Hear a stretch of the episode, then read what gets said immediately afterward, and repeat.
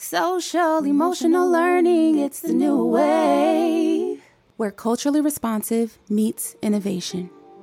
Hey Dominators, my name is Kristen Hopkins, CEO and founder of Dangers of the Mind, a company that identifies the attacks against your everyday thought life that shifts major progress.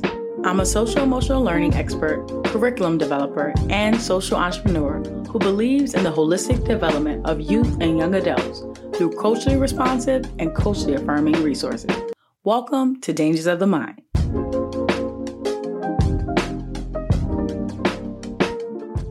Hey guys, and welcome back to another Dangers of the Mind episode. I'm your host, Kristen Hopkins.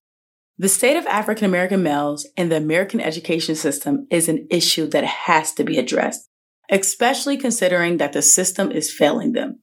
In 33 states, African American males are the least likely group to graduate from high school. They are also punished more severely than their white counterparts and more frequently removing them from general education because of misclassifications. Scholars have theorized and explained the phenomenon of this underperformance of African American males in schools in so many different ways. So in 2017, I created this intervention kit, which was specifically designed for transient populations because I went and visited many schools and sat in ISS, which is considered in school suspension, and kept seeing black boys going in and out. And they would have their heads down on the desk, they would be asleep, or they would be watching YouTube. And what I did not see is any forms of self reflection. So as they were walking out the classrooms, I would ask them, What did you learn today in ISS? And they would look at me, shrug their shoulders, and say, I don't know. The next week, those same kids will be right back in ISS. What these students didn't know is they were a pool of data and they were being collected, and this was considered walking statistics. This episode is all about building the confidence of students in urban settings. And I'm going to start by sharing a personal experience and study of a young boy that I'm going to call for privacy purposes Terrell. In the fall of 2021, I went into a school to observe my program. I developed this Tier 2, Tier 3 program to establish intervention resources for multi-tier support with students that were encountering behavioral challenges. I developed this Tier 2, Tier 3 program to establish intervention resources for multi-tier support with students that were encountering behavioral challenges. According to the 2017-2018 Department of Education for the specific state that I will not mention, this school placed in the bottom 50% of all schools in this state for overall test scores. Math proficiency was in the bottom 50% and reading proficiency was in the bottom 50% for the 2018-2019 school year. This was out of 2,571 schools within the state. The student teacher ratio was 2 to 1, which was lower than the state's level ratio of 15 to 1. I chose this specific school because I've been working with this organization for three years and testing models and resources that are culturally responsive and culturally affirming to the social emotional needs of a child. This school has presented many obstacles from the staff's performance to the student's behavior and over the course of my study, I chose to focus on a 14 year old boy who was African American for the purpose of this episode. Again, we're going to call him Terrell. Terrell falls in a category of high risk.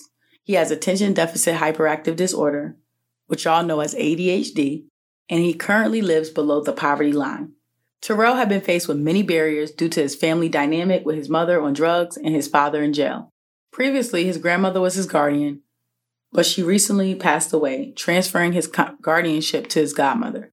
However, since the transition, he had been in a transient youth moving from house to house and lacking stability. Now, let's just pause and think about Terrell. If my mother was on drugs and my father was in jail and my grandmother just passed, I don't know how in the world I would be able to go to school, yet alone learn. So let's just continue to perspective take as I continue to talk about Terrell. I wanted to specifically focus on Terrell because he is receiving special education services and he needs personalized attention to his specific needs. I want to highlight the factors of poverty taxing the brain. We talked about this in an earlier episode. Terrell's characteristics and behavioral challenges and how substance abuse plays a role in Terrell's performance. And all of this is going to talk about the confidence levels in urban settings. I wanted to also briefly touch on a student named quote unquote Juan as it relates to immigration and language learning issues. Because in urban settings, we don't just have black boys, but we have boys of color, brown kids. Of course, Juan is a Mexican child. Juan lives with two parents household with a younger brother, and his parents both speak the primary language in the household. So let's discuss some socio-cultural identity issues I observed. According to the Center for Intercultural Dialogue, socio-cultural identities refer to identification with or a sense of belonging to a partial group based on various cultural categories, including nationality, ethnicity, race, gender, and religion. Social cultural identity plays a important role in the way Terrell operates throughout his school day. Terrell is an African American male who is still in the initial stages of identity development. His peers are all African Americans and many are gang affiliated, which influences Terrell to make compulsive behavioral decisions every day. Terrell appears to not subscribe to a specific religion in the classroom. And I found this out because I observed him saying, What has God done for me lately? And this statement came from a frustrating place where he felt he didn't have no support from his teachers, his staff, his peers, and even the ones that he had quote unquote home. This was a result from him not wanting to read aloud.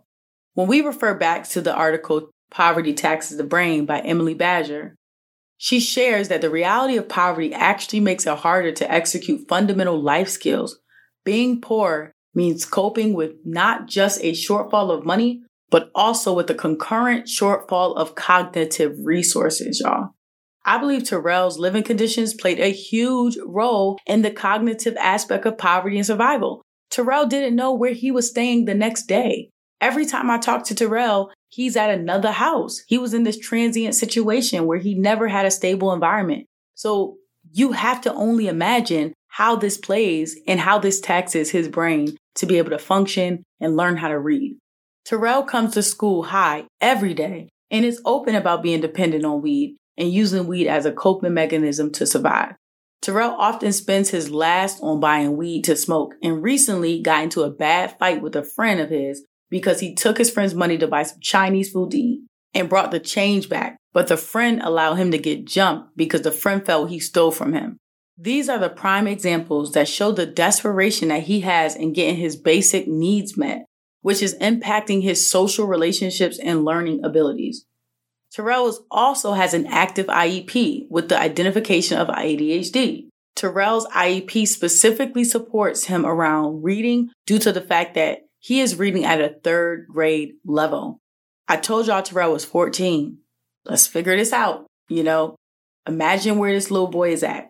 So after I'm studying Terrell closely and I realized that he was a kinesthetic learner and needed additional support with comprehending the material. And he also did better with auditory and visual learning modalities presented to him. When he's encouraged to read independently or in front of the class, he immediately shuts down and results to acting out so he can be dismissed from the environment. Terrell ain't slick because I was watching him and I knew in that moment he needed someone to understand how he learned. In Charles Hutchison's article, he highlights for low income students and students of color, it is compounding of a myriad of small factors that ultimately accrete into significant classroom challenges that may appear as academic improficiencies. So let's take a close look at Terrell's body language. When I to look at Terrell's body language, it showed me when he's uncomfortable with learning and many times he gives up even before trying. There is ample opportunities for his IEP team to collaborate in designing support needed for him to be successful within the school setting. Even Juan goes through similar challenges with his self-esteem issues when it lies in his ability not to communicate properly with other people because he does not know how to, and he does not have the proper resources he needs to translate the material. Because again, Juan is a second language learner. That means everybody in his household speaks their dominant language, their culture language, and when he goes to school, he's learning a whole new language. So just picture Juan in a classroom trying to understand, trying to communicate, feeling like he doesn't want to speak up, feeling like he has no confidence. This is damaging to students and their confidence levels and their ability to own their power. Terrell and Juan are not the only black and brown boys in the world in urban settings that are struggling on a daily basis. What I see consistently is black and brown students are lying and not knowing how to accurately perceive their feelings or their abilities. So they quickly say that they're confident because they think insecurities are weaknesses. And that's the hood mentality that's showing vulnerability as a sign of weakness. That's also the black mentality because we grew up, first of all, saying that we can't share our family secrets. You know, you better not go to nobody's house begging for no food. You know, those are things that made us feel like we had to be perfect. We had to be strong. We had to survive. And those tactics and mechanisms are what we're teaching our kids. And we have to allow them to be vulnerable and be able to express what they're truly feeling. Because if not, we're not going to get the accurate data at all right? We're not going to figure out what's really happening because a child is not even comfortable with saying it. And this is where social and emotional learning plays a huge role in today's society because social emotional learning is all up in your business. If you want to learn about yourself, you got to know who you are and you got to be true to yourself because it's not going to work. Are you an educator, parent, young professional, or community leader? Well, our Black SEL Summit is for you. Black SEL is a summit that looks to reach, teach, and build a system of strong Black leaders that understand the importance of social and emotional learning and ways to expose and sustain SEL in Black communities. Black SEL will highlight and elevate the educators and voices of African American people in the social and emotional learning field. We are looking to create healthy dialogue around policy and ways to expose social emotional learning to surrounding communities and its key stakeholders. Social and emotional learning will not be a trend in the Black communities, but yet we will make this a sustainable tool to advance and heal us one community at a time. This summit will take place on September 30th from 9 a.m. to 4 p.m. right in Durham, North Carolina, and then our awards banquet starting at 7 p.m. Early bird tickets are on sale right now for only $150. Grab them now before it's too late. Proceeds generated for ticket sales will help build the capacity of the Dangers of My Education Fund. For more information, click the link in the show notes or go to blacksel.org to learn all about our conference and see the full itinerary there. We can't wait to see you. According to Johns Hopkins, School of Education, children need to feel a sense of confidence and positivity when they associate with and compare themselves to others. A positive self image allows them to feel more comfortable when having hard conversations or faced with exclusion. Young children are likely to be surrounded by people of the same race and ethnicity, so it's critical to help them form bias and stereotypical free understanding of diversity and the races around them and ethnicities in the developmental process. The media exposes children to so much that it's imperative we begin having these conversations at a young age with these students. These conversations are dependent upon a child's development level as well as their race. So listen up, y'all. Here are five ways that I challenge you to build confidence in students in an urban setting. Number one, one of the floor decals that we have in our resilience package of our culturally affirming posters and the decal says, love the way you learn and speak up about it. Find out what learning modalities a child relates best to. I was a Terrell and had ADHD growing up and never knew it until I was today years old. Okay. Today years old. So going through middle school and high school, I never felt smart. I always felt like I learned differently, but no teacher ever explored my learning style.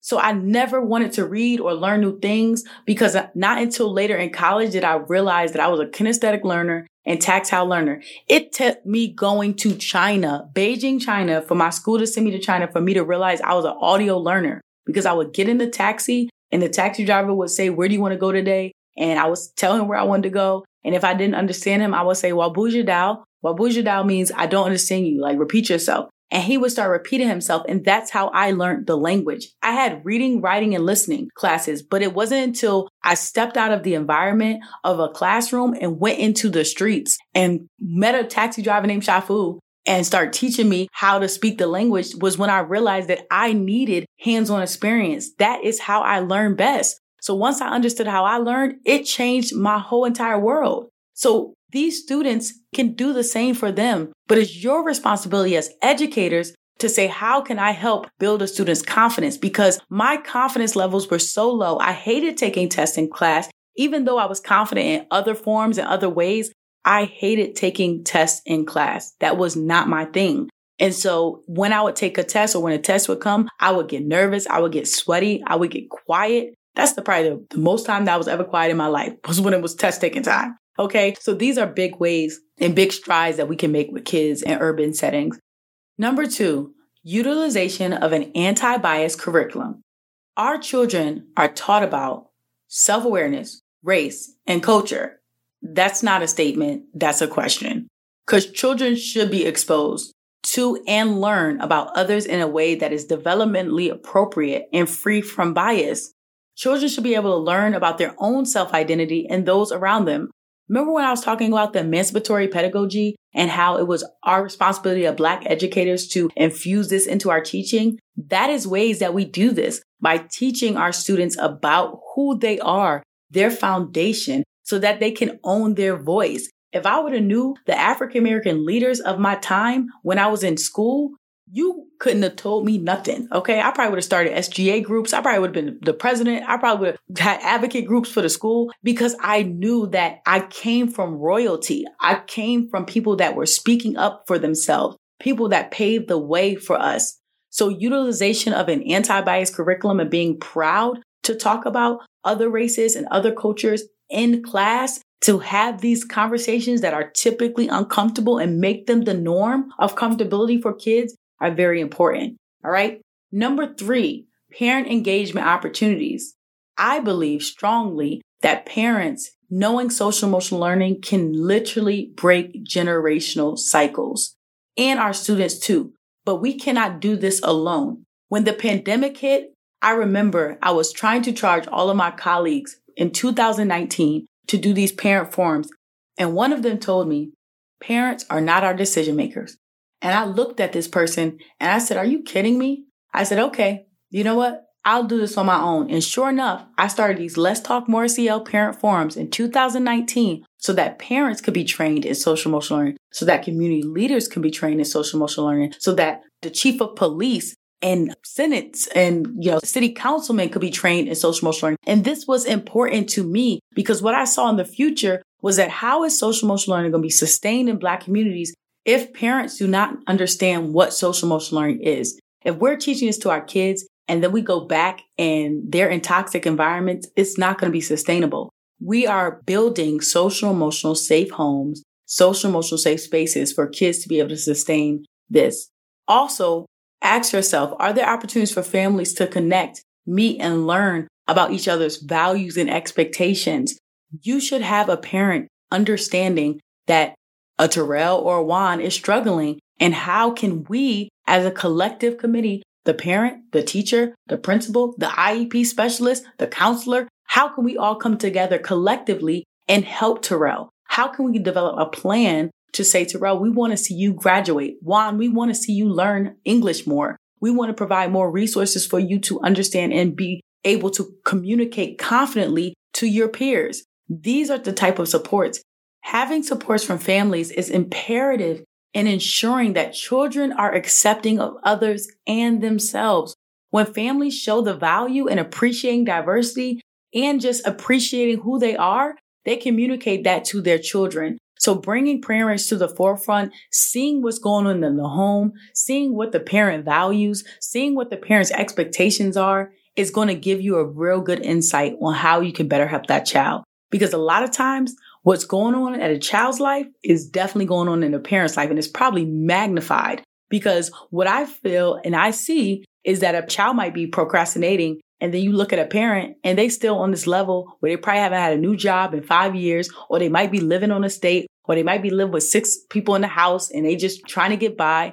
They're struggling, right? And you think a child is supposed to do better and, you know, perform at a high level when all they see is the bare minimum? We have to understand what is happening in the home with these parents in order to really, really be able to help a child. And I think that solution is through social and emotional learning and understanding how we can help that parent understand SEL skills a little bit more because that's going to give them some motivation. It's going to give them some determination to do better for their children. So in this case with Terrell, you know, he has a caretaker, but we have to make it our business to know who that caretaker is and where he is and how he is being influenced on a daily basis. Number four is expose them to things that are not a part of the environment. One of the things that I believe in with my nonprofit, Dream It, Own It, Master It Foundation, you know, connected with the Dangers of My Education Fund, is that we allow students to be able to see beyond their current circumstances. It is important to see beyond your current circumstances. When I was a little girl, I was an avid dreamer. I used to dream all the time. I used to daydream in school and I would never be in a school. I would be like on the beach somewhere. Like, and before I was like 10, I never traveled like that. So the beach was not like something that me and my family was taking trips on. You know, after 10, yeah, we was going on trips all the time. But guess what? I feel like I envisioned those trips. I feel like I envisioned my mama making more money. I feel like I envisioned that we was going to be on vacations every year like a regular family. I believed that that was going to happen. I manifested that. I prayed for that thing, right? And so when we expose our children to new environments, whether it's field trips, whether it's diverse environments, this shapes a child's perspective and allows them to see outside the box of what they can do, who they can become. And it's very important. Are there culturally diverse pictures and images throughout your classroom? Is it images in your programs? Does the school include meals that are reflective of different cultures or are they just having chicken nuggets and fries?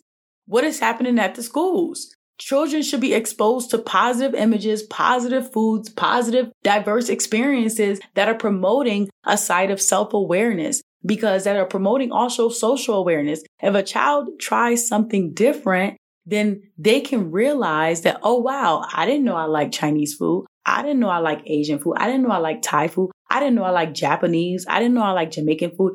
It gives them different perspectives. I remember when I lived in China for nine months and I used to eat food all the time, all this type of gyro chafan, which is chicken fried rice. And you couldn't tell me I was not blackanese out there, y'all. Like I loved Chinese food, but I also like embraced the culture. Like I used to shout out to my homegirl Ashley. She used to like weave my hair up. I used to have little, you know, sessions with her where we go get hair. She would put weaving my hair. And then we would go to the Chinese shops, the hair salons, and they would cut our hair like a bob. Like literally, I should probably put a picture post it up on my Instagram or something because y'all be like, that girl was black blackanese.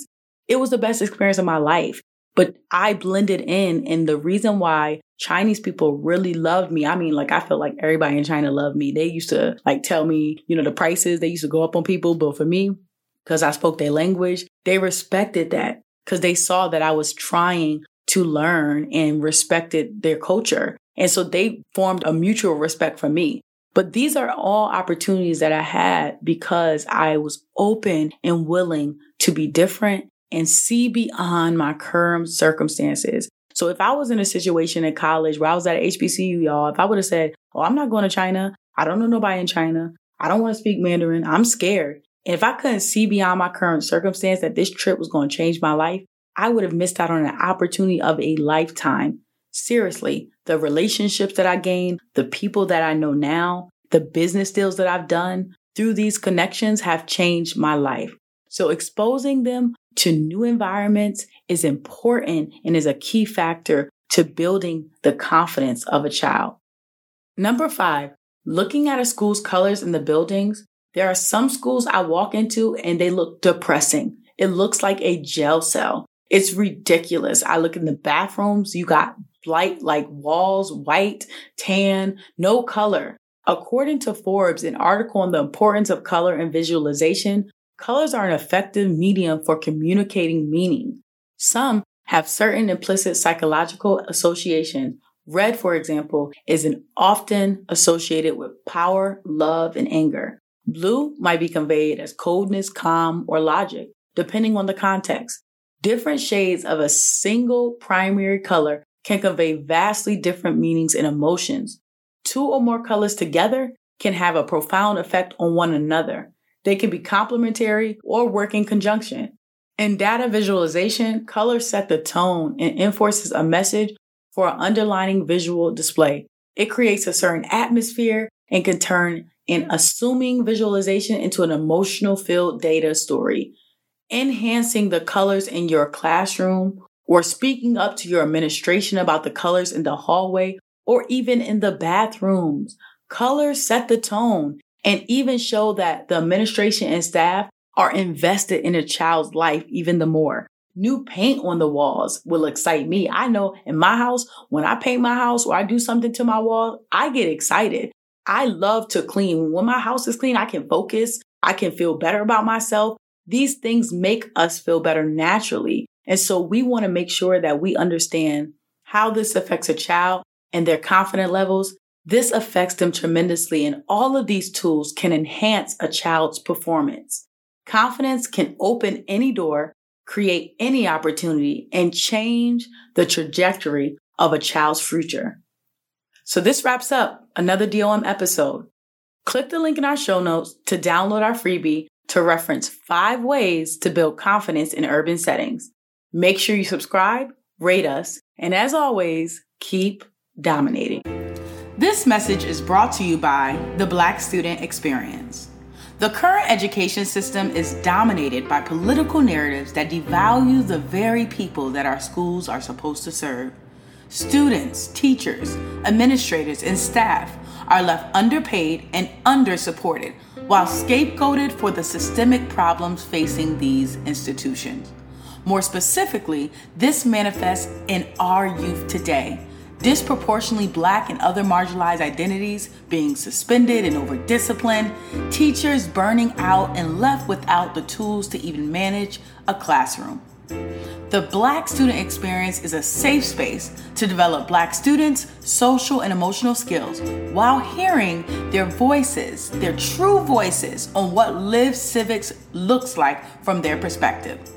Join us for our Black Student Experience event as we build community, and listen to the social and emotional needs of our Black youth. Click the details in the show notes for more.